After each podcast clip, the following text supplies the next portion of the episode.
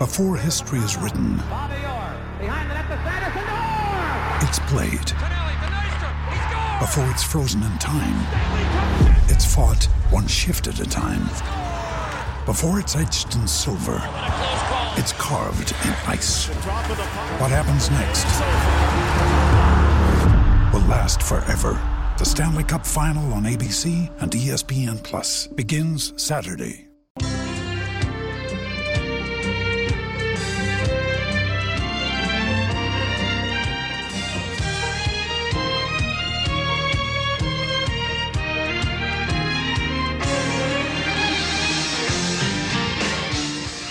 Happening, everybody? Welcome into a brand new episode of Crossed Up. I'm Bob Wankel alongside Anthony Sanfilippo. And obviously, Anthony, we have not talked in, I guess, about a week or so. Some things happened at the end of last week that kind of tied me up a little bit on Friday and over the weekend. We are going to be talking about a much, much different Phillies team. Uh, one that has a different look, a different energy, a different vibe about it and a different manager. So quite a bit has happened here over the last week, and obviously the Phillies sort of revived their season, what looked like a dying season over the weekend with a sweep of the Angels. And so there is a lot to unpack this morning. So let's bring you in and jump right into it.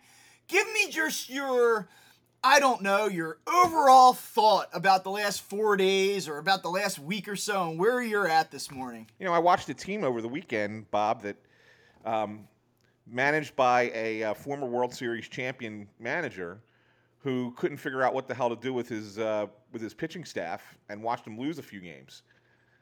And it wasn't the Phillies.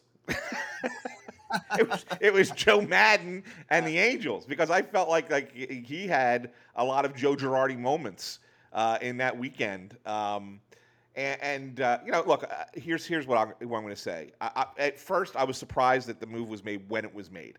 I know there had been so much discussion, but we had talked about this last week. I didn't think it was happening uh, now. I, I kind of felt like it, it, there was still more time before it would before it would happen.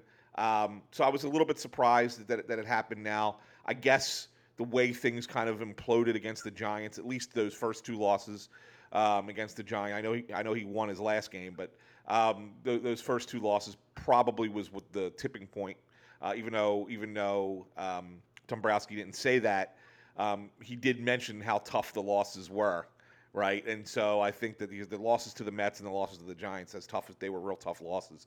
I think when he says that, I think that those were that con- that collection was the tipping point for him. Yeah. Um, so so so I think this- that, that's that. That said, that just real quick. The last thing I want to say though, tied into that, is the only thing that seems to have changed is what you mentioned, the the vibe. And I'm not necessarily certain that it's just player vibe as much as it was fan vibe. Um, and that's that's okay because if if it if the fans needed as much of a boost as the team did, then that's good too, right? So like uh, to me, the lineup stayed the same. Um, th- th- they're still going to the same relievers in the same spots. Like nothing really, really changed in these four three games that Rob Thomson managed that Girardi would have done different. Like there was, I don't think there was anything that he would have done differently per se. And yet the Phillies came out and looked great. So what what's the what's the call there? So that's so that's why I think you know that's what I like to break down with you. Yeah, and so there's a lot to do here in this episode. They're obviously coming off of a, a great weekend, and there have not been many great weekends for this team, not just this season, but really over the last 10 years, the last 11 years. I mean, if we're being honest, I think a lot of the frustrations that, that fans feel in 2022, it's a carryover effect of what's been happening, you know, in all these all these playoff misses in recent years and not being competitive going back seven, eight years ago. And I think it's just all sort of compounded on on itself. But now here you are, and you have this great win, a great weekend. And so for that reason, I, I definitely want to try to keep it a little bit more up tempo, a little bit more positive. But I think it's it's hard to talk about the good that you saw this weekend without focusing on some of the bad that you saw especially at the beginning of that Giants series. And you said it. I mean, listen, I went down there Friday for the press conference, listened to Dave Dombrowski talk, and I think that this was something that was sort of on his radar probably as early as the beginning of May. And I think it was a thing where they felt like, we're not going to do this. Like this is sort of it's just over it's it's reactionary. We know where where we have issues. Eventually this team will find its level. It'll be okay. And it didn't it didn't happen. And not only did it not happen, it kind of continued to trend in the wrong direction. And so it's one thing when you're kind of hovering around 500 and you're just trying to find your footing and you're a little bit inconsistent offensively, you're still trying to find your way with what you have in the bullpen, okay. But then when you blink and you go two and five on that road trip in Atlanta and New York, and you come out and have just two of the absolute most embarrassing clown show type losses you could possibly imagine against Gabe Kapler, no less, in your home stadium in a must win, like we need to save the season this week type of scenario, I think that at some point, you know, you, you kind of get pushed over the edge. And if if Dave Dombrowski really woke up on on Tuesday morning, let's say, and said, we might have to do this. Then he goes to the park on Tuesday night and watches four hours and 52 minutes of just horrible baseball, a total train wreck. Yeah, I think by Wednesday, no matter what happens, independent of outcome, you go for your jog, like you said, and he's thinking, I know how this ends. I don't know where we're going to be if we make a move, but I know where we're going to be if we don't. And, and I think that that's where they got to, and that's why they did it. So I have to tell you, I mean, we've been having this conversation. Everybody's been having this conversation for a week or two. I, I thought it was time. I, like you, was a little bit surprised about the timing of it.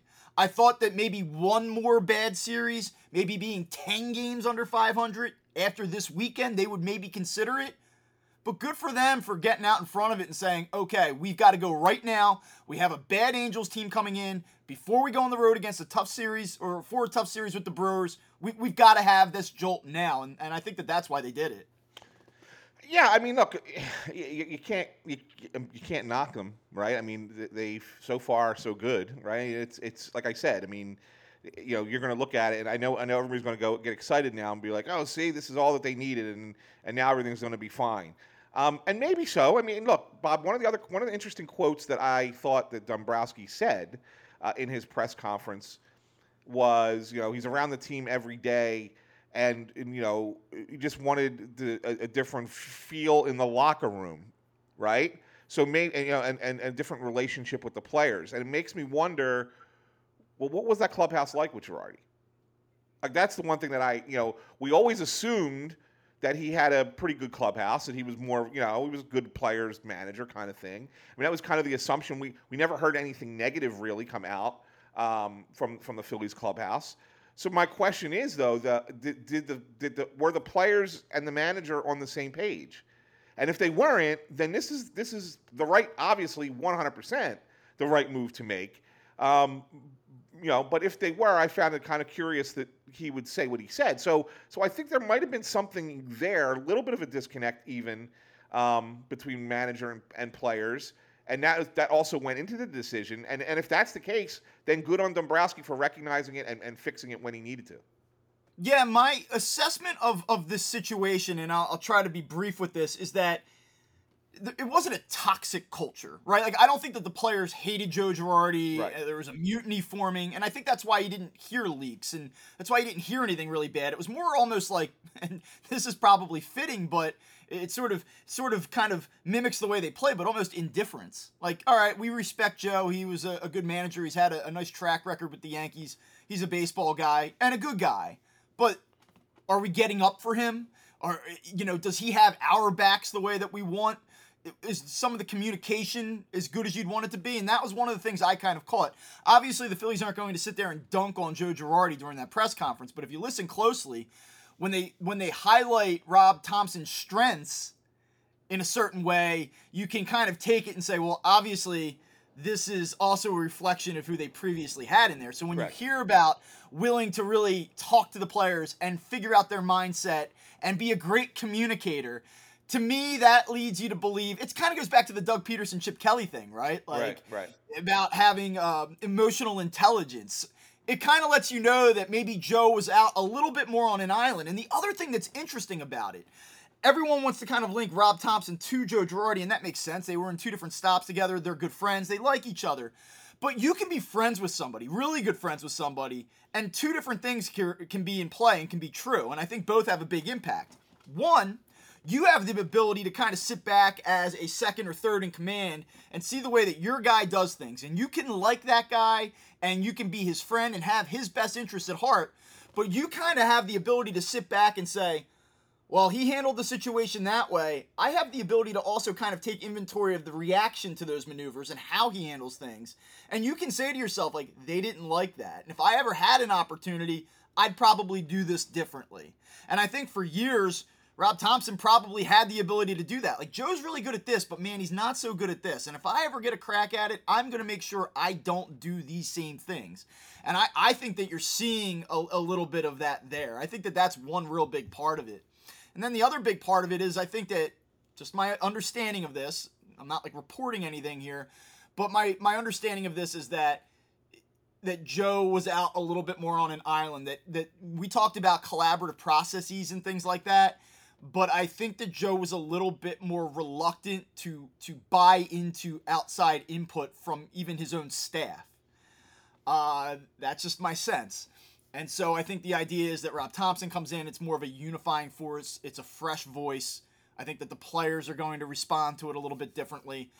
And that is not to say that they're about to rattle off 111 straight wins here. Like the Phillies still have deep flaws, and I do actually think we should get to those, but I do think we should make ourselves at least wait 25 minutes to talk about them.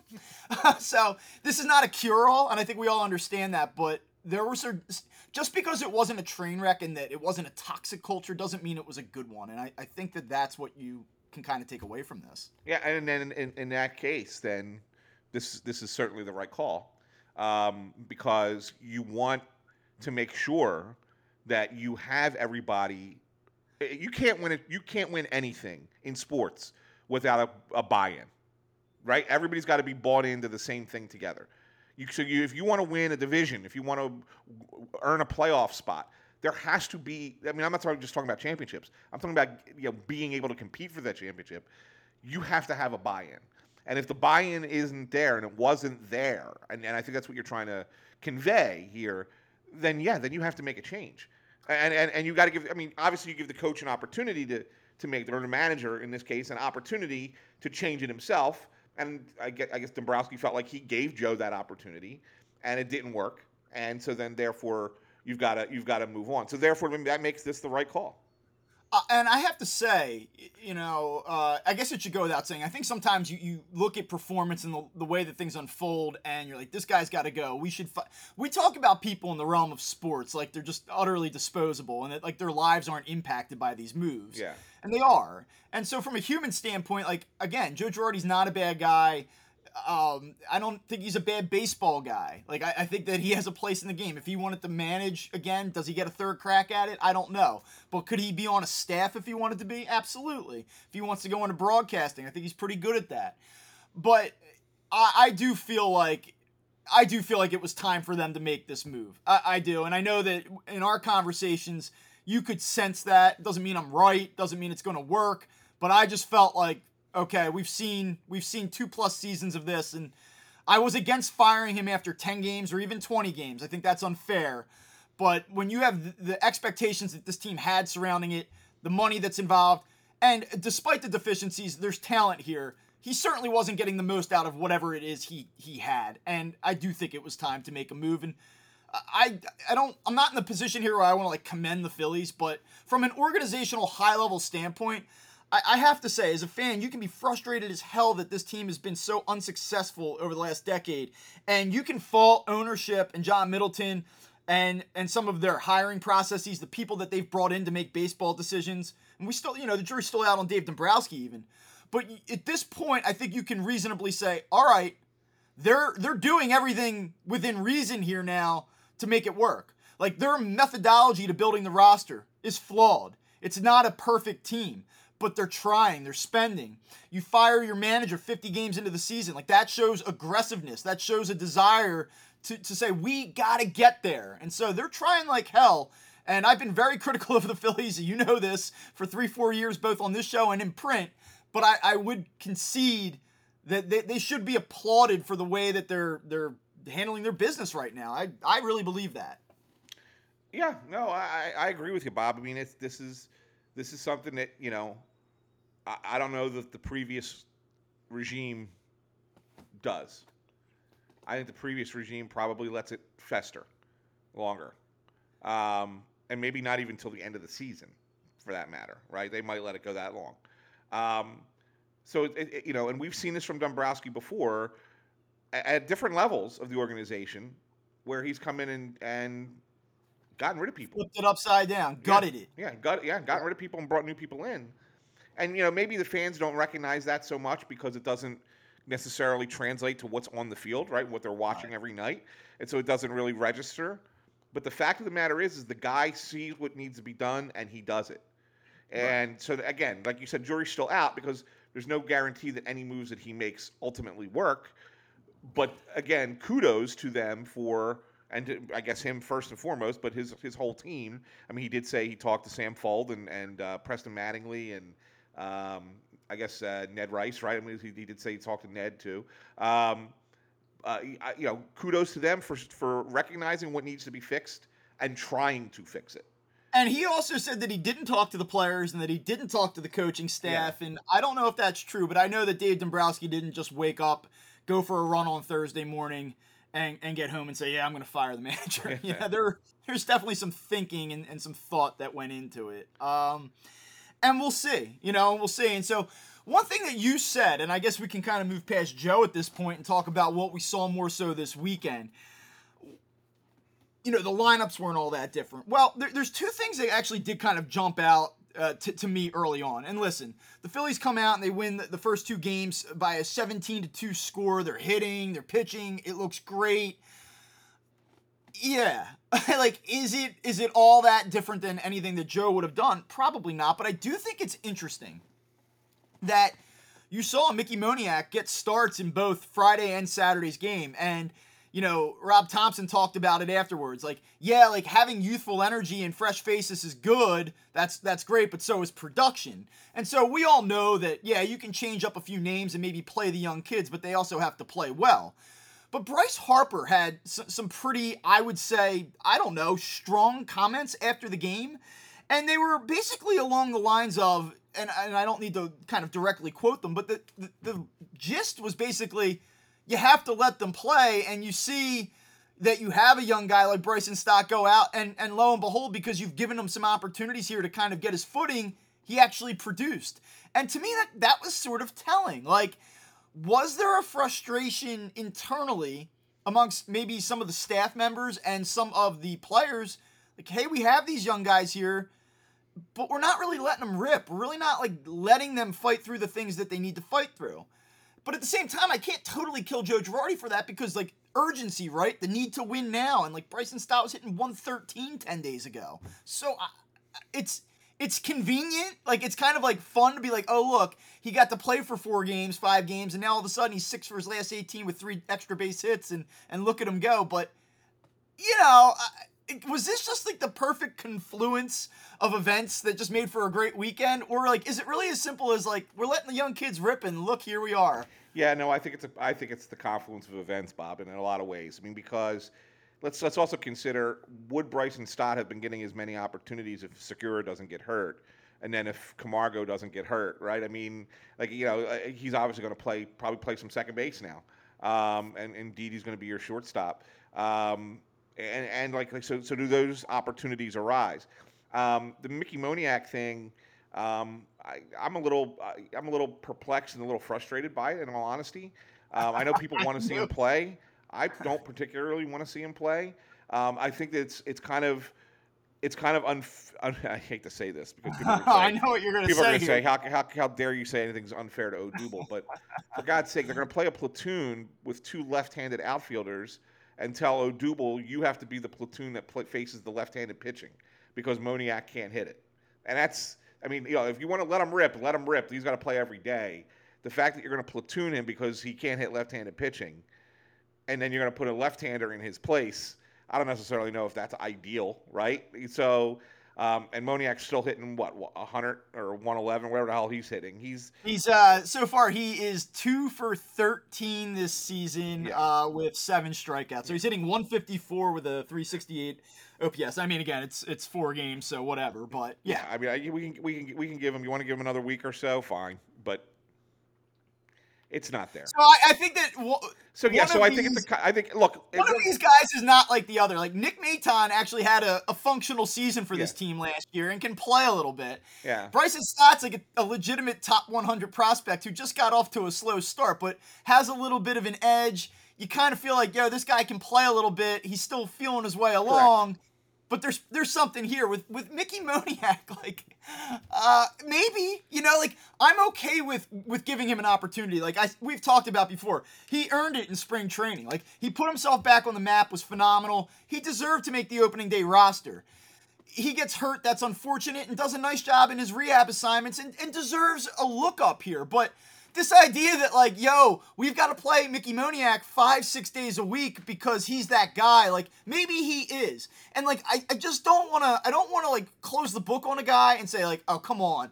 Because it is so early and you got to let him get his feet. And, like, there's something to be said for that. I mean, Mickey Moniak's not 29 years old. It's not like this is his fifth season in the majors, and we absolutely definitively know that he can't hack it. But when you watch him play, you kind of see the hole in the swing. You kind of get the sense that, like, maybe this is just a little bit too much for this guy. So, yeah, I, I think that one of these things is not like the other when you talk about bringing up the youth and letting guys play. Yeah, I, I agree. I agree 100, percent and and that's the thing. And you know, again, Stott. It, I, I, again, I think he he took advantage. You know, I forgot to mention even Maton, Maton getting hurt. I mean, that happens before Camargo gets hurt. Um, So, so yeah, I mean, he took advantage of an opportunity to play that he was given, whereas so far Moniak hasn't. Now, again, Moniak's played four games. Um, but yeah, I, I, I think you're right. I think that there, there is a legitimate ball player that is a, that is obvious in Bryson Stott. He doesn't cower from the like he he thrives in the in the pressure in the pressure spots. We're seeing this. Like we we, we you know we're, we're seeing him come up and get an opportunity in these in these big spots in games, and he's delivered. He's got even when he got a you know a, a single. I forget what game it was where he came up with two outs and kept a rally going. And, and you know the Phillies were it was one of the games where the Phillies tied it. Maybe they lost. I forget which one of those games in there against either San Francisco or uh, uh, I think it was San Francisco. One of the San Francisco games where he got a, got a hit to extend the inning. Like so, like he's coming up in these late game spots and saying, "Yep, I'm ready for this. I want I, want this role." think It's easy to say because if he has a, a hitless game yesterday, strikes out to end the game, I we probably aren't saying this, but you kind of just watch guys, and I think if you watch enough baseball and you're around it, and like I'll flex a little bit and be like, if you coach it, Yeah. and like you you kind of know if a guy's struggling and you say better days are ahead, and then you kind of know when a guy might might just not really have it. Yeah. And that's sort of my sense when I look at these two players right now. I, I will say this. It's interesting, and I wrote about this this morning. I wrote- ended up writing 1,600 words. I rewrote the story 14 different times because of all the twists and turns at the top. But I, I talked a little bit about the Phillies really kind of needing a right-handed bench bat. Well, they and certainly I- do. ideally ideally it would be one that could also play center field because what you have now with Moniak and if you want to give him continued playing time for now because you want to just see that's that's cool. I, I have no issue with that for now. But if there comes a time where you say like this guy can't hack it the the Moniak Herrera tandem is an an imperfect one. It's it's just less than ideal. Now listen I- I'm going to give Odubel Herrera credit here and forget looking at the overall numbers, but like you just said, they're basically, if the idea is let Moniak rip against righties and, and stick Herrera against lefties, that's kind of unfair to Herrera. I don't know that unfair is the right word, but it's it's certainly not ideal for the player and it's not ideal for for the team. But in in Herrera's defense here, like we're 15 games in now, he's played against lefties. He's had 22 at bats. 26 plate appearances. He's he's hitting 364 with a, with a 940 OPS against lefties. And like I too don't want Odubel Herrera to be the Phillies everyday center fielder. And like I wish that they had a young prospect with significant upside that they could play every day. And like, yeah, like let's turn the page and I'm with all of that. But given the situation, like I'm going to reiterate something I've been saying here and you've been saying now for 2 months, which is like you could do a lot worse. And the guy has actually done a very good job. Like he went 0 for 2 his first two at bats yesterday, then works a late walk, comes up, gets a hit. Like it's easy to be like, dude, LOL, like he swung and missed at a pitch behind himself. And like he does these stupid things and like you want to kill the guy, but like the production is the production. And like I don't get the sense his teammates hate him as much as fans hate him. I don't think so at all. I think the I think the teammates actually kind of like the guy a little bit. Um, and I saw, uh, there was something I caught on the video actually yesterday, uh, watching the game. And I don't know if you saw it, Bob. I mean, obviously you were down. Were you down there yesterday? You were. I was. So. I don't know if you saw saw this, but in in the bottom of the eighth inning, um, we got Odubel at third, and there was that uh, was the ground ball, and Yes. and he doesn't come home with with- Doesn't go. or doesn't go right, and and it looks like Dusty I think held him, and the mm-hmm. camera cut, camera pans to them for a few seconds, and you see them having a conversation, and Dusty's explaining why he held him. And Odubel asks, "Well, in this situation," and Dusty's like, "Yes, now now that it's one out, obviously you would go because we don't." So I mean, you could see that maybe he's trying to figure it out. I mean, I don't know. I mean, it- it- wait a minute. Wait a minute. Maybe so. I mean, there's, like there's a lot of, but there was a lot of communication and a lot of agreement between the two of them, and it's almost Shouldn't you know that? Like as a freshman in high school, like I feel like that's a conversation I'm explaining to a Bob. 15 Yes, year old. yeah, I agree. I agree 100. percent We shouldn't be teaching fundamentals at the major league level, but at the same time, if it, if in fact that's the case, and the guy is trying to improve his base running gaffs. You gotta give him credit for it, right? I mean, I mean, if Yeah. you know, I mean, there's a, he's having a legit conversation about when it's the right time to go, when it's not the right time to go, with his third base coach in a crucial moment in a game. And it turns out it was the right thing to do. Obviously, they score the they get the grand slam and they tie the game. You know, what happens if he goes there? Is there a play at the plate and he's thrown out? And that changes the whole dynamic of the inning, right? I mean, so so there sometimes you want to you want to and, and look, he deserves to be I, criticized when listen, he I has agree with you. I, I, when he has I his, totally ba- agree. his like, gaffes, but I, I want was to give the guy smart. It was great, but I want to give the guy credit sometimes for trying to understand. Yeah, after after he played his first game with the uh, Phillies in what 2015. So yeah, after seven years, he finally decided to ask the third base coach, like, why, why didn't I go there? Yeah, I, I, I know. I mean, I'm I'm with you in theory of of that. Like, he has been a very valuable player to this team this year, and if he were not on this roster, they would be in a lot of trouble, like a lot more than they they've been in. Um, but all right, I think that for the the sake of, of the fans listening to this, uh, I think the five minutes of Odubel Herrera after the best win of the season probably is more than they want to hear, and that's my fault. I, I did it. I because I I it's me. Like I believe that he deserves to play every day, even though I don't want him to. Like I mean, just from a baseball standpoint, like yeah, I do. So we'll see how things play uh, play out with with Moniak and, and Herrera. But then I guess let's talk there's so many different things that we could talk about with this weekend. I- I'm almost like, hey, you know what? Let's let's just start Friday night, and we don't have to spend too much time, I guess, on the first two games because I think that, that Sunday's game's obviously the the game. But man, I tweeted out, and I didn't work Friday night. I was off. I went down and I covered the press conference, did a little story, and I came home and. I was I was actually out with a few friends um, at dinner and we were having some drinks and I tweeted out Zach Eflin is one of the city's most underrated athletes. And I was like kind of like, you know, yeah, like damn, that's a that's a a, a bold take. And then I really started thinking about it and I'm like, you know, man, like actually like it's just that's true. I mean, he he's had a couple rocky starts uh, uh, specifically against the Mets, twice up in New York uh, in May and and you take those starts out, which you can't do, and I get that there's you got to paint the whole picture. But even with those starts, I just see a lot in him, and I don't see him as a number two or a number three on a playoff team, but I I, I think he's a damn good four on on a playoff team, and on this team, he's he's their five or maybe interchangeable with Kyle Gibson. So. I, I don't know, man. Like, are you are you with me on that? Like, I, I really, really just think that, that he's a, a damn solid player. I, I like him a lot. Um, I, I really do. I, I, think that I think that there's a lot there. Um, and yes, he's had his he's had his moments.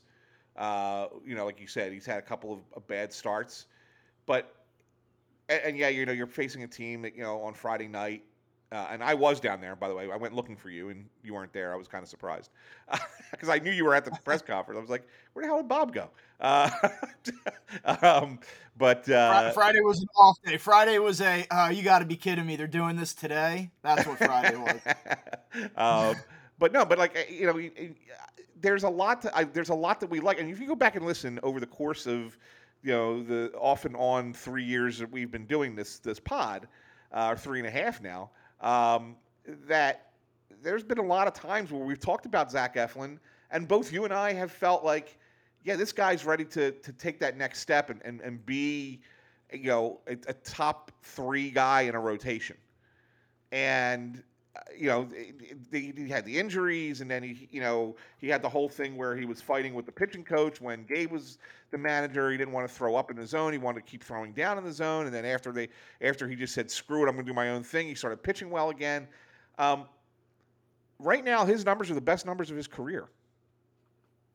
Yeah, he's uh, I'll tell you where he, he he's really making some strides and teams are hitting worse against him. I mean, he's he's really done a, a, better job limiting hits, but I mean, yeah. 51 innings pitched this year. He's he's walked 10 guys. I yeah. mean, that's, that's that's how you end up with a 1.14 WHIP. Yeah. So you look at it, he's made I believe nine starts this season. I would say six have been very good. Um, lately, I, I would say if you go back to the the end of the end of April, yeah, I mean, just real quick, six innings, one run against the Rockies. The Mets, he gets he gets beat up, four and a third. That was the Sunday night game, five earned runs. He was really bad. Then he goes on the COVID IL, but he comes back right off of that, six innings, one earned. Against the Dodgers, seven innings, two earned. Gets beat up by the Mets again. Then he comes out to the Angels, eight innings. I mean, yeah. five hits, no no earned runs.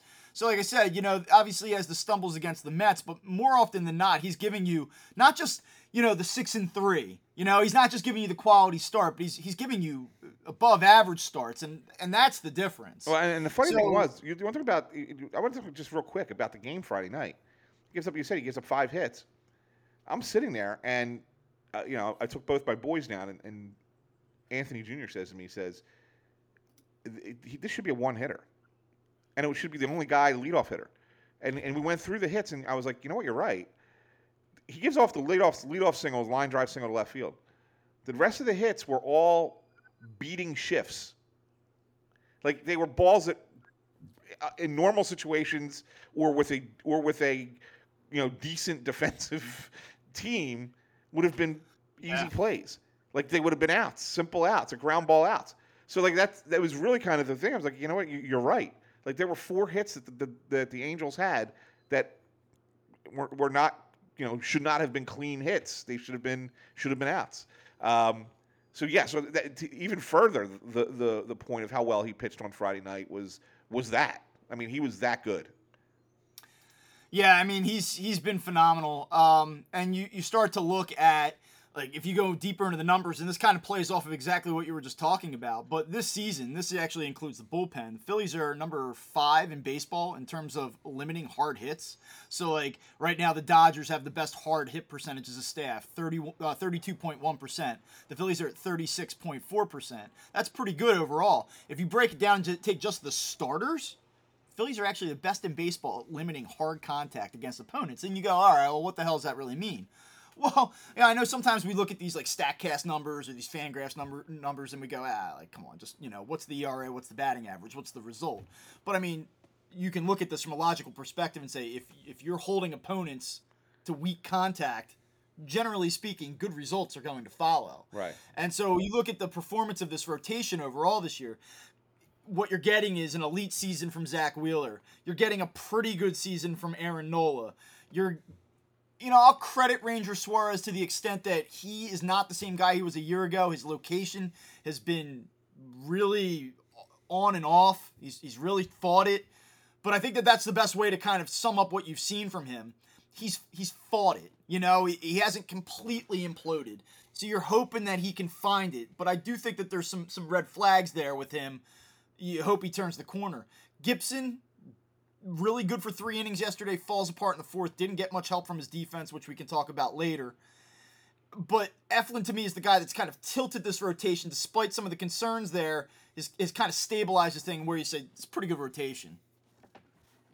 Well, there's no doubt. There's no doubt. It's it's it's, it's become the strength of the team. And and, and it was something. It was something. I something I was. I, and I admit it, Bob. When we go back to the beginning when we first started the season this year, I was like, I hope this. I hope this rotation holds up. Like I was worried about, oh, you know, Wheeler throwing as much as he did last year, and then coming coming in, you know, late coming off of the injury in spring training, and um, you know, I was worried about you know Nola being you know Nola, you know, having those games where he's had good games, but then all of a sudden gives up the long ball, or you know, you start to wonder why he can't win big games. I thought that could be a problem. You know, you wonder what Eflin you're going to get. Is Kyle Gibson the guy who pitched lights out for the for for um, Texas the first half of last year, uh, or is he the guy who started to leak oil towards the end of the year for the Phillies? Uh, like you know, is, and can Ranger match what he did last year? Like I mean, I was a little concerned that, that they would take a step back. Well, they haven't. They haven't. Right. Uh, as a group, they've been the strength of this team, and if they can stay on this pace, the Phillies are going to get back into the playoff race. It's very simple. It, it, they if they pitch the way that they can be that they've pitched this year, they'll they'll be there. They'll be in the ring. Whether they get there or not, I don't know. But they'll but they'll be in the conversation for sure. Yeah, and so I mean, so far right now in the National League, there are 43 starting pitchers that have thrown at least 50 innings, and I'm using 50 as the as the number because Eflin's thrown 51. And at the top of Fangraphs WAR, you have Zack Wheeler at 1.9. You have Zach Eflin, who's actually number two on the Phillies at 1.3. Uh, actually, Aaron Nola is right behind him. So Eflin's 11th overall, Nola's 12th. And then you scroll down and you have Gibson at uh, 14th. So I mean, they're they have they have four of the top 14 guys in in WAR among National League starting pitchers uh, that have thrown at least 50 innings. And I mean, that, that's where you say this is this rotation holds up a little bit. It, it, goes a little bit more than ERA. Now, each of these guys, other than Wheeler, there's things that are annoying, a little bit concerning. You want to see a little bit more consistency. But there's been enough good there where I think you can kind of step back and say, yeah, I feel good about this. Yeah. So, Saturday night, they come out, uh, they, they grab an early lead. Um, you know, I thought Zack Wheeler was was really was really good again. Just to be able to watch him pitch at the top of the zone and challenge hitters the way that he does with the fastball and beat them. I mean, it's just it's awesome watching him pitch. You know, it's I know that when we, we look at the Phillies over the last 20 years, we think about guys like uh, you know Curt Schilling and and obviously Roy Halladay, Cliff Lee, Cole Hamels. I, I'm not sure. Like, and I know like peak Halladay and and some of the runs that that Lee went on, where like he put together two months and he had like a one one ERA. I know that those guys were probably more dominant, maybe, um, for stretches. But when I watch Wheeler pitch, it's like it's like masculine or something. It's just like I'm I'm coming at you. You know I'm coming at the top of the zone and I'm gonna just beat you. And like, yeah, he can induce ground balls and he can be efficient at times. But just watching him like finally use that fastball to miss bats, we talked about that when when the Phillies signed him. Remember the conversation we had? Like yeah, the guy throws 97, 98 miles an hour. He doesn't strike anybody out. And now you're you're just watching him just, you know, not that he's ripping off 12 Ks per 9, but he can beat you when he needs to. Yeah, 100%. I mean, he's he's been he's been sensational. He really yeah. has. I mean, it, it, you know, I thought last year was was going to be uh, you know, the best was, like the best. Yeah, I thought that we were going to see that. Okay, and he's got to come back, right? I mean, he's got to fall back a little bit from there. Oh no, uh, he's been wow. he's been as good, um, um, questionably maybe even better at times this year. I mean, it's he's untouchable. I mean, look sometimes. at this. You're talking about. I mean, just 57 and a third innings pitched, 10.5 Ks per nine, less than two and a half walks per nine. I mean, the ERA is is actually higher than than what it what it should be. I mean so you look at the expected ERA, it's actually 2.82 to his 3.14. The fielding independent 2.3. I mean, he's he's been awesome, and I mean, there, there's probably more to more to be had there when you look at some of the more traditional numbers. So you have to feel good about that. I thought it was a good win Saturday night in the sense that you had this electrifying performance on on Friday night, new manager, new energy, all that stuff, and then it's easy for this team, and we've seen it so many times to have the immediate letdown which which they didn't have, which then brings me to unless there's anything else you want to talk about with Saturday's game. No, no. That brings me to Sunday. And if the Phillies would have lost yesterday 6 to 2, I think you could have stepped back and said, "Hey, listen, I know the Angels were on this massive losing streak, but it's still a good ball club. You know, 2 out of 3, good series win stabilizes things." But it's it's so Phillies to not just drop the hammer, you know, get the sweep. They were 8 games under 500, like 2 out of 3 is nice, but they've got to stack wins. They got to sweep some series to really make a move and get themselves back into this thing. And it doesn't look like it's going to happen. And so here's where we can start to bring in the negatives because we know it's going to finish with a resounding positive. You get into that fourth inning, and you know Kyle Gibson hits a little bit of a wall. He starts getting hit around, and it's on him. It's on him more than anybody. But compounding the issue is that you get a ground ball to Alec Bohm, who we know has been better at third base. Actually made a couple nice plays over the weekend as well. But he gets a, a like a two hop bouncer, and he kind of backs up on it, and that's okay because he was sort of in between. But if you watched it in real time, you could see there was a hesitation, and he shoots his eyes to second base, thinking, Ooh, do I have a play there? No, I don't. Now he pumps, puts the ball in the glove, and then goes across the diamond and safe. And that's a play that can't happen. You know, it's not it's not a, a boot, it's not a poor throw, but it's that uh, indecision, just that lack of feel for who are my runners, how was this ball hit, and that brief hesitation costs him. And it, you know, all five runs in that inning were earned, but it was a play that extends the inning, gives a team an extra out. And like, that's the type of play the Phillies talked about it. Rob Thomson talked about it on Friday. They've got to make the routine play. We're not going to make the spectacular ones. We're limited, but yeah. we got to make the routine play. Jesus, that's a play that you have to freaking make. Yeah. No, no, there's no doubt. There's no doubt defense is, is still killing them. I mean, if you, it's just, it, it's funny you, you had mentioned you know the, the pitchers you know um, the, the stats for the pitchers right like their their ERA and, and, and expected ERA well when your expected ERA is, is lower than your actual ERA well that's an that's an indication that defense kind of stinks behind you when you're fielding independent pitching uh, number is, is, what it is and, and you compare it to um, you know the way, the way teams are hitting again you know look at look at the, here's another one look at batting average on balls in play for the starting pitchers. You know, and, and then and then look at what it should be, what, what, what their actual batting average against is. I mean, it's it's unbelievable how bad the defense really really is. Like you don't. There's games we don't see it because there's you know the errors aren't listed. There's no errors or you know it's but we're not watching we're not looking at range ratings and things like that yeah i actually have this in front of me uh, i was able to just bring it up right as you were saying it yeah. and so here you go among national league teams uh, so the Phillies have the fourth highest batting average of balls in play. So we talk about how the staff limits hard contact. They're outstanding at this. Yeah. Overall, they have pretty good numbers, but they still have the fourth highest batting average of balls in play at 306. Colorado, Washington, San Francisco are the three teams ahead of them. So, I mean, they are. Um, I mean, I, I don't want to oversimplify it, but what that tells you is that they are unlucky. They're not getting the results that you would expect given the contact well, that they're inducing. The, the pitchers are unlucky. Yes. The team yeah, isn't yes. unlucky. No, the team isn't. The, the team's getting exactly what it deserves. yeah. and so then along those same lines, later in the inning, Rhys Hoskins ground ball to first base. Yep. He spins, goes to second. It's the right read if he can make the throw, but he can't. It's high.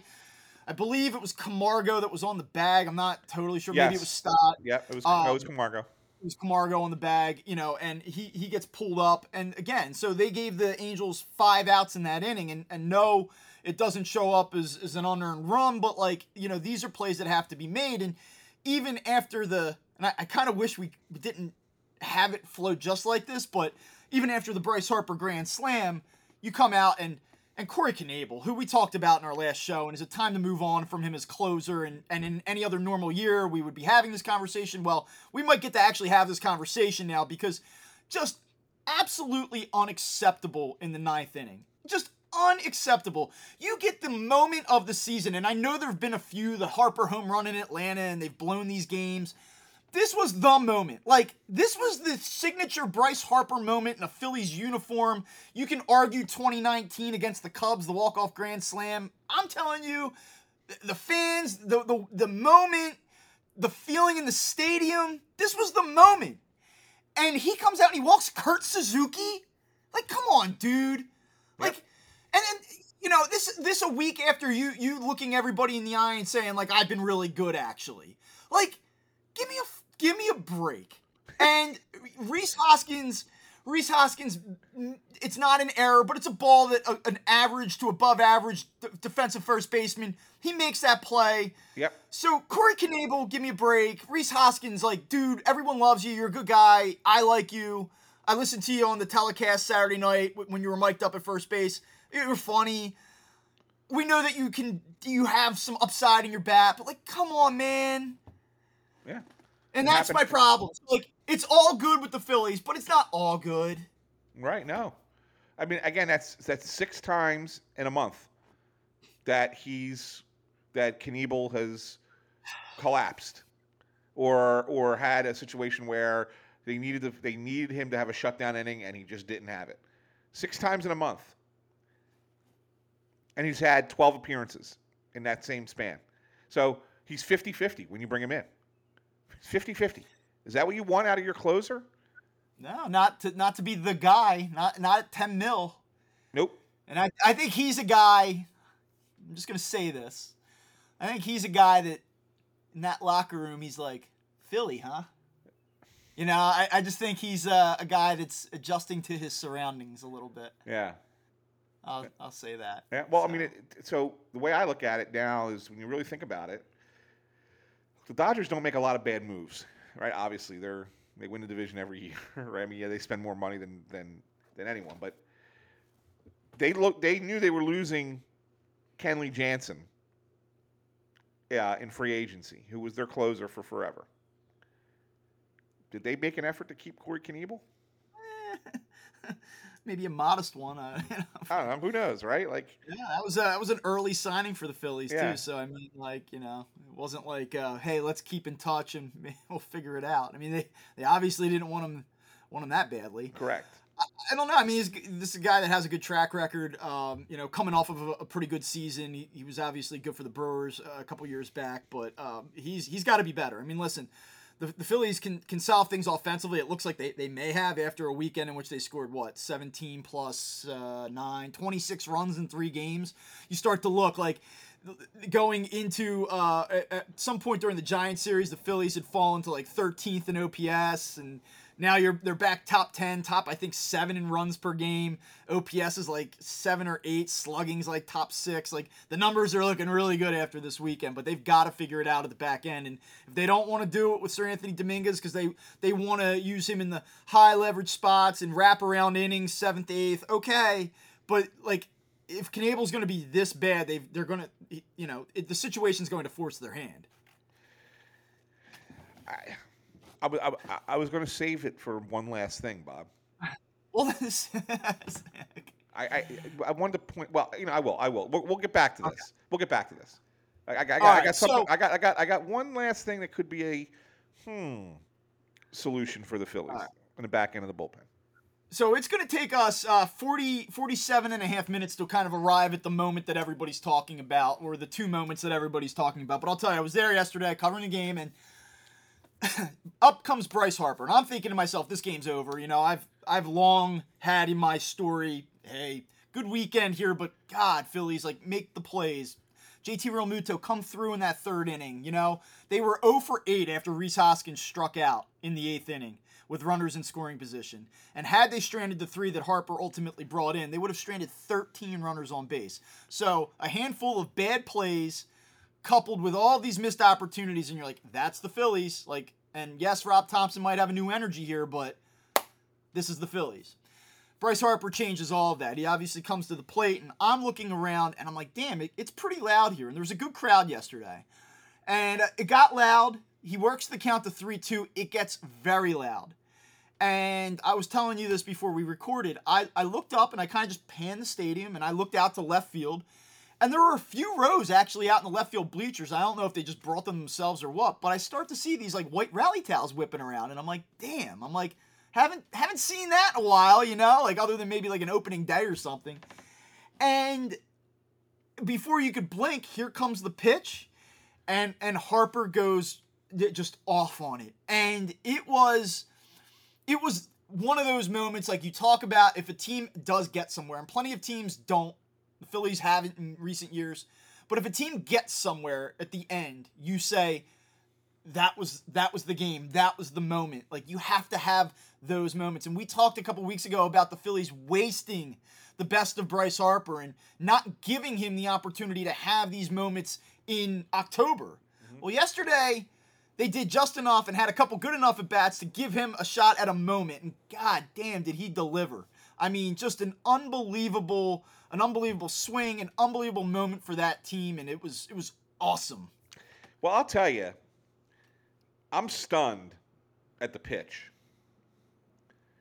I mean, here's here's Joe. And When I, I joked about Joe Maddon at the beginning of the of the of the of the pod today, but Joe Maddon's a guy who intentionally walked Corey Seager with the bases loaded earlier this year because he didn't want to face him. Now, I'm, I'm not certain that he wanted to intentionally walk Bryce Harper to load with the bases loaded here. Although, if you've done it with Corey Seager, you could so you could justify doing it with Bryce Harper, I guess. But when you get to you know gets you know gets out ahead of him one two, and then they start getting they want him to chase a couple pitches. He doesn't. He lays off. Okay, he works. He foul, fouls one off. When you're at three two, why are you challenging Bryce Harper? With with Castellanos on deck, who's not been great lately, and it would be a righty righty matchup. Like why? And not only are you not challenging him, first pitch of the at bat was a changeup. If you recall, Harper Harper tried to he swung for the fences first pitch. He was trying to get that fastball to put it out. He was out in front of it. It was a changeup. Good pitch, right? Mm-hmm. But when you throw that changeup first pitch, isn't that likely a pitch you're going to come back to when you're looking to strike the guy out at the end? 3 2? Yeah. I mean, usually a 3 2 pitch is going to be the same pitch that you get 0 0. And a lot of time, a lot of at bats. So you're going to go back to that changeup again, and you know he's a smart hitter. Not only that, he's actually tried to throw it 2 2, and Harper fouled it off. So three times went to that changeup in the same spot, and this one just was a little bit higher and it just and he puts it out of the park. I, great, great work, great professional at bat by Harper. I'm not trying to take anything away from Harper, but what the hell are you thinking? Especially yeah. when, especially when you look at Iglesias's career numbers against Harper. Right, Harper, and Harper's had success. Has yeah, had great success against them. So I don't understand. I don't understand it at all. I really just don't. I think it was poor management, poor pitch call, pitch selection. I, it was one of those things where a week ago that was the Phillies and we're sitting here bitching and complaining about Knebel doing that, right? I mean, that's that's exactly what it was. Um, but great, but yes, you're right. What a moment! What a great moment.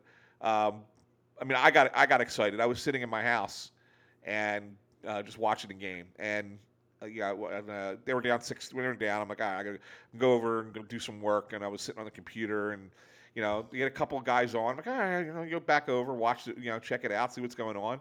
And Harper comes up, and I'm like, man, this would be this would be something if he did this. Yeah. And then you could get like, and look, Schmidt's not the greatest broadcaster, but there are moments that he has where he got, he has a sense for things, right? And he had a sense for it in the night. And I, I, I give him a lot of credit for yesterday broadcasting that game. He had a sense that Harper was going to do what he did, and then he did it. And he also had a sense that Bryson Stott was going to come up with a hit. Now, he didn't think he was going to hit the home run, but he, he also had a sense in the 10th inning or in the ninth inning that Stott was going to come up, and, and, and it was a good matchup for him against against that pitcher. Um, and he's like, this is this is good. This is going to work for the Phillies. I could see him getting that single, and and then he hits the home run. So like it, it's kind of that that ball player's instinct, right? That you could guy, and it really kind of I, I think it was good for for fans watching it on TV but man, yeah, that was it was the win of the year, Bob. It was it was the win of the year, and it could be the one, like you said earlier in this pod, that turns this season around. Yeah. Yeah, I mean, I totally with you on the calls. I mean, uh, I thought Tom McCarthy did a good job. Kruk, you know, going, yeah, baby. Yeah. Like as soon as the contact's yeah. made, Schmidt sets it up. McCarthy executes it. Obviously, Scott Franzke, and you know, like one of the one of the best things in Philadelphia sports is if when the Phillies do have a big moment, Franzke gets to call it, and he crushes it. And you hear Larry Andersen in the background with like a laugh, like a yeah. like you yeah. know one of those. And I mean, you knew, like, I'm in the stadium. I, I wasn't listening to either broadcast, I was just there. But I knew right away, I was like, we got to get the calls. We got to pull them and put them up on the website because you knew that they were both going to be awesome. And I, I, thought that both both guys kind of rose to the occasion and made sure that they, they adequately captured the moment. So credit to them. Um, you know, looking at Bryce Harper, just just quickly here, I almost feel like we don't talk about Bryce Harper enough on this show. And you know, he wins the MVP last year and hits 309 with a 1.044 OPS and 181 OPS plus. He guy was just awesome, right? And now this year, you look at it, and they're one third of the way through the season now, and he's tracking. He's tracking 39 home runs, which would beat his 35 from a year ago. He's hitting 309 on the nose again. His slugging percentage is actually 13 points higher than it was a year ago, and his OPS is 997. It's actually a little bit less because he's not walking as much right now. Right. And I think that there's two reasons for that. One, he's got a much better and much deeper lineup around him. So, you know, pitchers are going to have to naturally challenge him a little bit more, even with the struggles of guys like Nick Castellanos sitting behind him. And the other thing is he's swinging at the first pitch far more.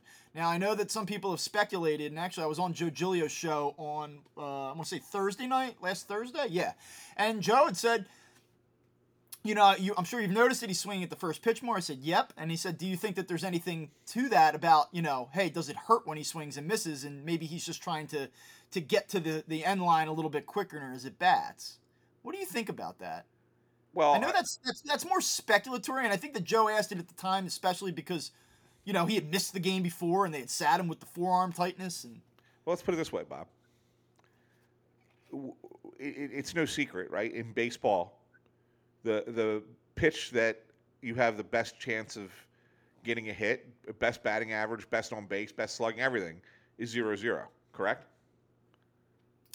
Yep. It just just in general. I mean, not anybody, not Harper specifically, any any player. So, I think Harper now realizes that, like you said, because he's getting he's finally getting some pitches to hit because of the guys that they have around him he's trying to take advantage of it. I think it's that simple. I think so, I, I, think uh, it's very. It's, I think I, don't, I think it's as basic as basic gets. That teams really like, oh, well, okay, do we really want to pitch around this guy and then run the risk of Castellanos, who okay, maybe he's not putting up the same numbers as he did last year, but is still a dangerous hitter, putting another base runner on with him coming up. I mean, it, it's it's a pick your poison kind of thing, and and Harper Harper's just he's like, I'm going to go first pitch. Let's go. Here we go. Yeah, he has more home runs on the first pitch this season than he does in, you know, any other count or any other pitch number of an at bat. So far, he's had 38 plate appearances end on the first pitch this year.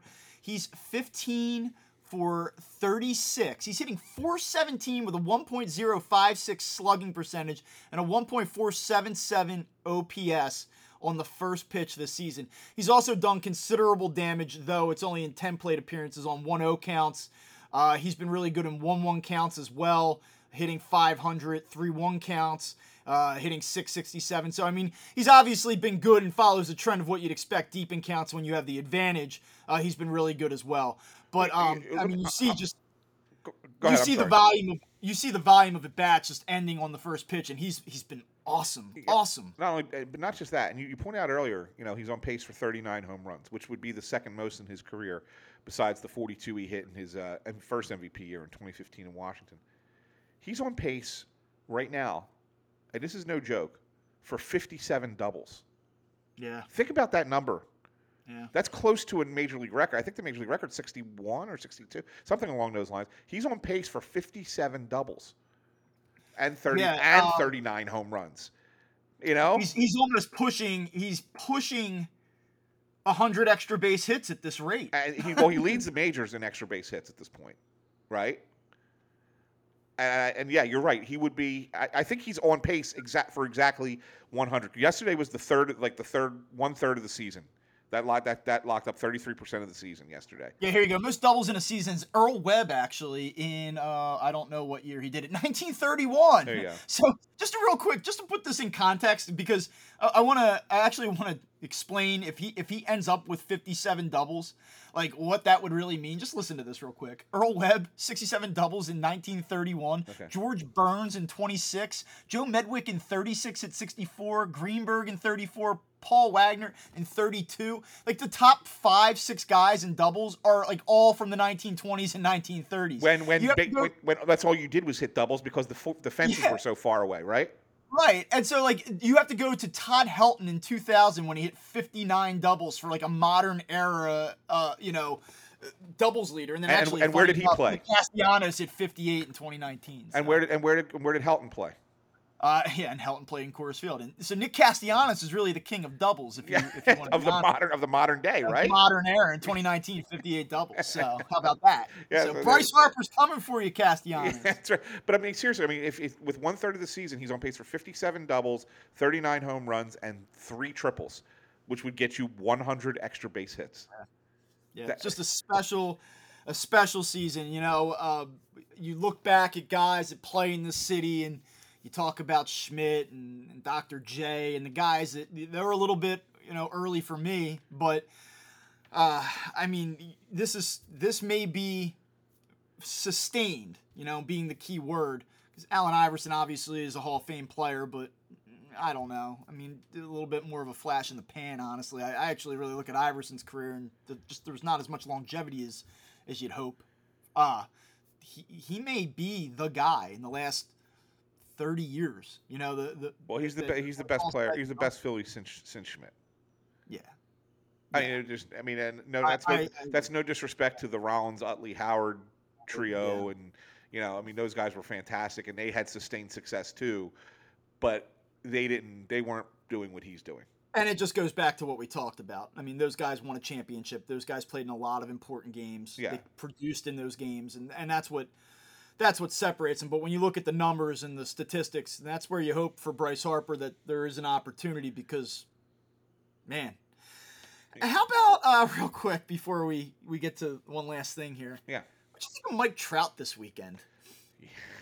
0 for 27, I think he is now. It's his worst stretch of his career. Oh, for the weekend. Yeah. Well, I mean, let's let's be let's be fair. I think he was robbed of at least three hits in the weekend. Um, Maton's uh, play that he hurt himself on, on that blue pit that should have been a hit, di- dives and makes Yeah. the catch.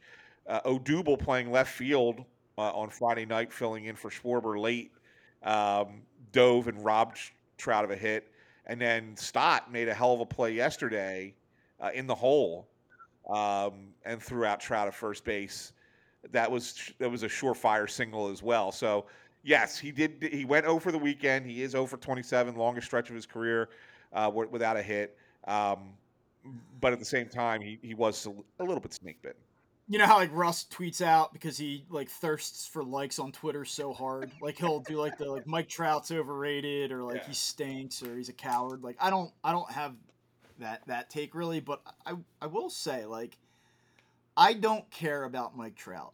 And I don't know if it's because I'm miserable or if I'm just become this like grizzled baseball guy, but like I'm a South Jersey guy, South Jersey baseball coach. Like he is the the guy, you know? I mean, and all the writers, all the high school writers, they come to see him, and and you know, great, I I get it. I I just don't care. I don't care. I live 45 minutes away from Millville. It doesn't matter to me.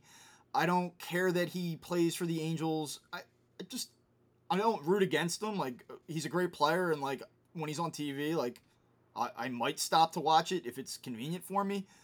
But like, eh, I just he does nothing for me, like one way or the other. Like when he's at the Eagles games, like I'm not like, oh, there's Trouty, like he's an Eagles fan, go Birds. Like I don't care. I actually think it's kind of weird that he gets like footballs from the players and stuff. I just just don't care. It does doesn't register at all for me at all. I didn't I didn't like feel like I was watching greatness this weekend. I just didn't care. Yeah, yeah. I mean, that's. I, I, I know, I- I like I said, maybe, I, maybe I'm not trying to be like takey here. I just like, eh, whatever. in all honesty, the reason we went Friday is the boys wanted to see Trout. Yeah, and and so did probably thirty percent of the people that were down there this weekend. Yeah. A lot of trout jerseys and all that, and yeah, I don't know. It just doesn't do anything for me, and it does for other people, and that's awesome. Like he's a great player. He's he's arguably the, the best player in the game. Like I, am not trying to take anything away from him at all. I just don't care. Do you think? I, I would I was more interested in seeing But- Otani, who's not having a very good season play. Yeah, I mean, I'm, I'm, not, I'm not an Otani fan Yeah, I just wanted, you know, I just thought it was cool to see it. You Yeah, know, yeah. it's first time For I've sure. seen him play, for sure. but you Um, know, not a great weekend, not really having a great season. No. Uh, do you think? I mean, obviously, you know they got off to a great start this year. They've now lost 11 in a row. They're now under 500 after being starting the season 27 and 17. They're now Yeah, 11. He's going to get fired. He's going to get Well, fired. no, uh, Maddon, is, I agree. But do, do you think Trout at some point decides enough's enough and he decides to opt out of that contract? I, I don't know. You know, I think that, that people were having this conversation about Bryce Harper five days ago. It- they're both very, both very similar. You know, I was I was actually talking to somebody earlier today about both Trout and Harper, and like there are these great players who've put up great numbers and they're future Hall of Famers, and they they have had no playoff success. I mean, Trout's only been there once, I believe.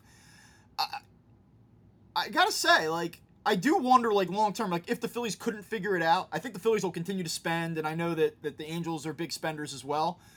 But I do wonder, like, if at some point either one of these guys were to say, "I just this isn't working, let's change it up." Trout is on the Ken Griffey track. You know, maybe three different playoff appearances. I think Griffey made the playoffs in like 95 and 97 with the Mariners. And then once later in his career, he was in the postseason. Griffey had like the moment though in that 95 series against the Yankees. Like, there was a moment at least. Trout hasn't had any of that. And No. so, yeah, to your point, like, I, I wonder, yeah, I wonder if there's a day where it gets there. Maybe not 2023, but does one day he say, like, yeah, I, I need to change the scenery? It would have been cool if he came back here. Like, my God, like, could you imagine? But the amount of pressure and the expectations and spotlight on him would have been uh, just unbelievable. Yeah, I, I wonder. I wonder what his deal is out, and, and you know, because we're not out there with uh, you know with the Angels. I mean, I know, I know that you know he has a no trade clause. I know there's no opt. When I say would he opt out, he doesn't Opt out. have an. Op, he doesn't actually have an opt out clause in the contract. That doesn't mean that he can't force his hand and, and, and get himself traded somewhere. Um, I, I, I guess the question is, does he have the same kind of situation in L.A. that Harper has here, where Harper kind of serves as like an assistant GM in a lot of ways with the Phillies, right? So like Har- Harper is is asked his opinion and and like he kind of weighs in on things. Does Trout have that kind of you know cachet out in in uh, in Anaheim? And if he doesn't, does that does that mean like is that something that makes him want to say, okay, I, I want to go somewhere else and chase this? Well, when you signed a 12-year, $426 million contract with a $20 million signing bonus, you have to you have to wonder. I mean, you would think he has some say because he's there through 2030 at $35 million a year. so, you know, but yeah, to your point, I do wonder. Like he'll be he'll be 31 next year, 32 in 2024. I would think that that would be the breaking point. Yeah. He gets to 32, 33 years old. He's got maybe two or three more pretty good years left after that because you assume that those last two couple, two, three years, he's 38 in the final year of his deal. Yeah, he's he's he's Pujols at that point, right? Yeah, he's got like three to four more really, really, really good years here before he becomes pretty good. I- I do wonder if in the next two years he says like we got to pull the plug, we got to do something different. And if the Angels aren't getting where they want to go, then would they be open to it? Because uh, do you you wonder? You, you say okay, like we we want to win too, and you're a great player, but this formula isn't working. Right. So yeah, something to keep an eye on. Yeah. All right, what do you got on the uh, one last thing front? So one last thing. Usually I don't do Phillies. We, we've had this conversation before. Usually I try every once in a blue moon I, I, I throw something at you that that though is Philly related uh, for one last thing. And and I I, I kind of was uh, you know just kind of looking around. Their their you know their minor league system is so bereft of talent. I mean at, at the upper levels obviously. Um, you know we, we know that they we know that some of the young kids that they have down in Single A they're really excited about. And, you know a couple years down the road maybe they'll eventually be something. But a name I I came across a name yesterday and I completely forgot that he came back to baseball last year. Um, after retiring in 2017. Um, and then came back last year, and, and I completely forgot because he was so miserable last year, I guess, when you go back and look at his numbers with both Reading and, and Lehigh Valley. But have you noticed what Mark Appel's doing with Lehigh Valley now?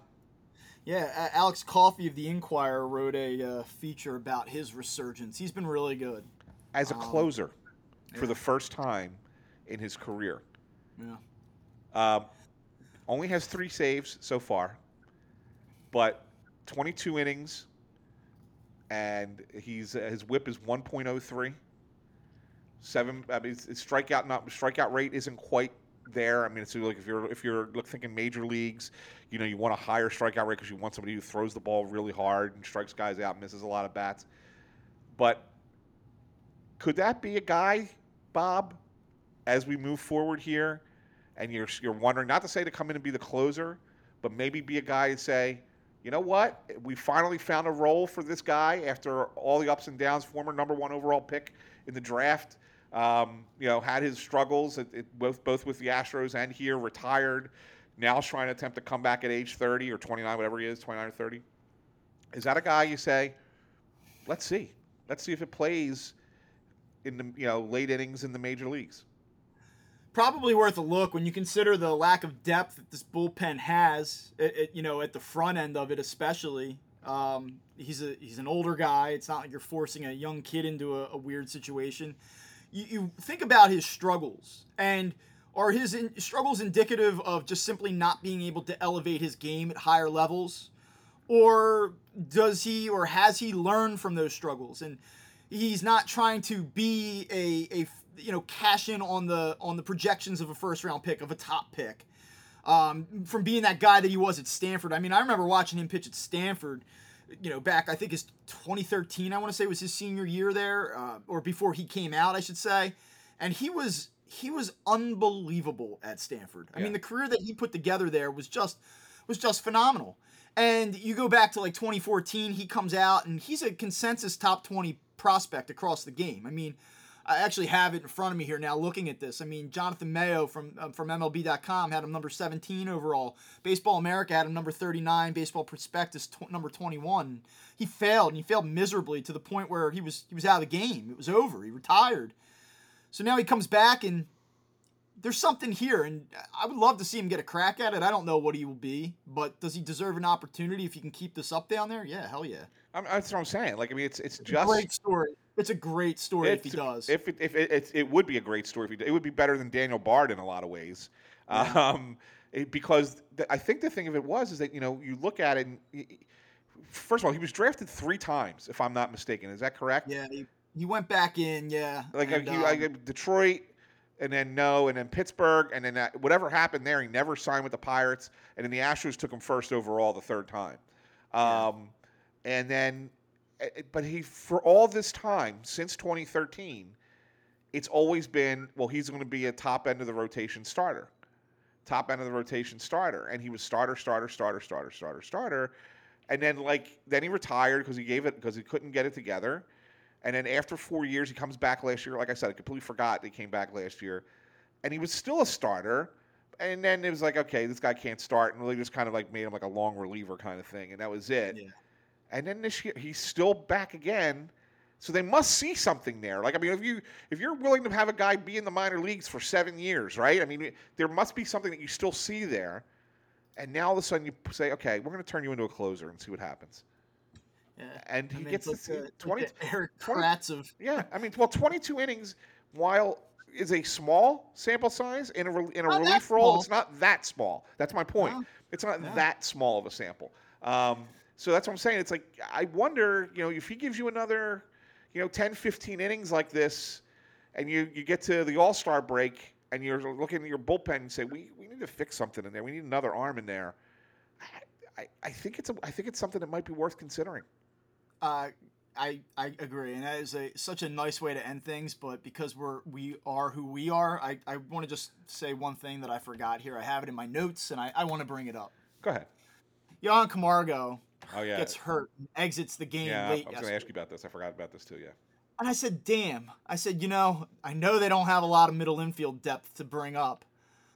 And I admittedly am not like a, a minor league hawk. You know, I'm not like the guy that's checking checking the box scores across the system every night. So I just said, you know what would be a really good story? What if like Scott Kingery came back up? so I, wonder what, I wonder what Scott's doing this year. I was like, he's probably. I look. I know because we haven't because we haven't heard anything. Because we haven't heard anything. I'm like, I know it's not good. I was like, but let me just see how bad it is.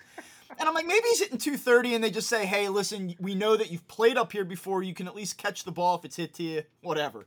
And then you open up the, you open up MILB, right, the site, and you, you look at the, you look at the numbers, and you see 54 at bats, and you see 10 hits, and you see that he's hitting 185, and you see that he has three extra base hits, and you, you just, uh, you hit the X on the browser, and you go, never mind. Yeah, it's, it's unbelievable, isn't it? I mean, dude, uh, Roman Quinn, uh, you know, they he clears waivers and the Phillies outright him to Lehigh, and Roman Quinn just accepts free agency, and you go, all right, that's the end of Roman Quinn. We'll, we'll never see him in a Phillies uniform again, and that's okay. Nice guy. It just never was going to work out. Scott Kingery, man. To see you. Well, I mean, yeah, yeah, um, but he's not. I mean, he's not, not on the forty man, so they're just paying him this money. They're just paying him his money. They ha- they they already owe him the money. It, I get it. Yeah. So you might as well have him be employed, but like, Yeah, I mean that's the thing. I mean, it's, it's pretty much it. I mean, it's that's what they're looking at, and they're saying, yeah, we might as well. We just might as well have him employed because I, I'd say Scott, you know what? You're from Arizona, buddy. Why don't you go f- catch on with an affiliate out there, and maybe maybe a change of scenery will help you. We like you. It's not it's not going to work. yeah, it's interesting. It's I, I I don't know that there's one player. I really don't know if there's one player that I can remember, at least with the Phillies. There's probably been a few Eagles that I've talked myself into over the years. yeah, But I just don't know if there's one Philly I can ever remember being more disappointed by than than Scott Kingery. yeah, yeah. And I believe he signed. I believe he signed one more year One after more this year year. I after think this his year, yeah. contract ends out in 2023. I mean, Well- six six million dollars. Six million dollars. He's making what Brad Hand's making right now. For- Well, Oh, you know, you know what? It's a it's a Oh, problem. with team options through 26. Do you think they'll pick up the options? yeah, I know, right? There's an option there. Oh my god. Um, th- there's an issue here because if if Camargo has to miss time, they don't have another utility player on the 40 man, nor do they have one playing in the minor leagues that's not on the 40 man. That's uh, that you say, oh, we can just you know add into the 40 man and call him up. They don't even have that guy. Right. Like that's how that's how bad things are with the depth still of this yeah, team. I don't know um, if there's anything out there like free agent wise. Like you know, I, I, I gotta be honest with you. I, somebody asked me the other day for a comp on Bryson Stott, and I just said there are things I'm really good at. There are things I'm really not good at. Like giving you giving you comps on players, like not my thing, and knowing the the current like scrap heap free agency like shape up. Like I, I have no idea. Yeah, So- I, I don't know. I, I think they would have to. They would really might have to trade for somebody here, Bob. If Camargo is hurt, they're gonna have to trade for somebody because the only position players currently on the forty man that are in the minor leagues, you got Donny Sands, the other catcher guy, Matt Vierling, uh, and then you have uh, five pitchers. Um, Bailey Falter, Hans Crouse, Alvarado, Morales, Damon Jones, and that, that's who's a triple A. At double A, you got Muzziotti and Jhailyn Ortiz, and then a pitcher got James McArthur. And then Yeah. sing, and then you- you're not going to bring anybody up from single A. I mean, Luis Garcia is the guy who's a middle infielder, who's a prospecty type kid, but he's only playing single A ball right now. He's not. There's no way he goes from Jersey Shore to major leagues. That's your. four- That's the rest of your 40 man. That's it. There's no no one else. so What's Ronald Torreyes doing these days? did he sign somewhere? I don't know. I actually don't think he did. I could be wrong though. So, I mean, that would you know, you call the Braves and give us back Phil Gosselin. yeah, yeah, He's playing in their minor league system right now. yeah. I, I don't. I don't know. I'm not sure, but uh, may, maybe that's the answer. I have. I have no idea. Whatever it is, they had better be right-handed. Yeah, exactly right. All right, well, that will uh, do it for the latest episode of Crossed Up. Phillies in Milwaukee, and actually, I wanted to talk about, you know, hey, how important it is for the Phillies to to survive Milwaukee and then take advantage of a soft spot in their schedule after that. But we we ran out of time. Hey, you know what though? If they go two and three, or two two and one, if they win the series, right? If they go two and one, win two out of three, that that will be the end of that 32 game stretch we talked about a month ago of how tough Yeah. the schedule was. If they go two Yeah. win two out of three, they finish 500, 16 and 16 in that in that in, run. a, in yeah. that 32 game stretch. That's Yeah, quite- my goal for them is to see them reach the 500 mark by the end of this month. And in order to do it, there's 23 games left. They would have to go 14 and 9. Uh, that would actually put them one game over at the close of June. Um, and so, yeah, two out of three against the Brewers would be great. Now, Milwaukee's lost five out of their last six games. They got roughed up by the Padres a little bit this weekend. And, you know, I mean, the Phillies are, they have some decent pitching matchups where they, they could conceivably compete in these games. That being said, the Phillies don't win on the road. Uh, they're coming off a horrible road trip last time out. And, you know, the, the Brewers are 15 and 8 at home. So two out of three would be huge for this team, but they better take advantage of you know, Arizona at home next weekend, the Marlins, five against the Nationals, two Yes. against the Rangers. They owe that team. Now's the time. So it's Yep. go time now. It is go time. You go. It is go time. And these matchups, the, the one that favorite they favor, favors them the most is Wednesday. They get, you get Nola Houser. I mean, that's Adrian Houser. not he stinks. Um, and, and, you know, you know Suarez, like you said, has been a struggle, but it's not like the Brewers are throwing it. They're throwing Jason Alexander on the other side. I Yeah. mean, You are a noted Brewers doubter, so well, I don't uh, like their lineup. Yeah, I, don't, it's, I, think, I think if you go up against good pitching, and you saw you saw what happened with the Padres, right? Padres have some good some good pitchers. They don't hit. So I I like their rotation, but then you know Woodruff's hurt, you know, and so then you got you take Woodruff out of the equation. You got Corbin Burnes and a good bullpen. Eh, right. Okay. Yeah. Yeah, they'll, they'll, they'll win games with that, but they ain't winning a championship with it. You can't hit. So, Yeah. yes, No, I'm, not, I'm a Bre- not a Brewers fan. I think Not I like the Cardinals in that division better anyway. All right, well, guess what? We will be back to talk to you after that Brewer series. Uh, so, if nothing else, the Phillies are are fun for the moment. They've given some people some optimism. We didn't have to sit here and trash them for 80 minutes. So, we'll see what this week brings. Phillies are back in the game. We will talk to you guys later this week. Make sure that you check us out on YouTube, Spotify, Apple Podcasts, or anywhere that you listen to your podcast. Leave us a five star review if you happen to do it on Apple. That always helps us out. And we will talk to you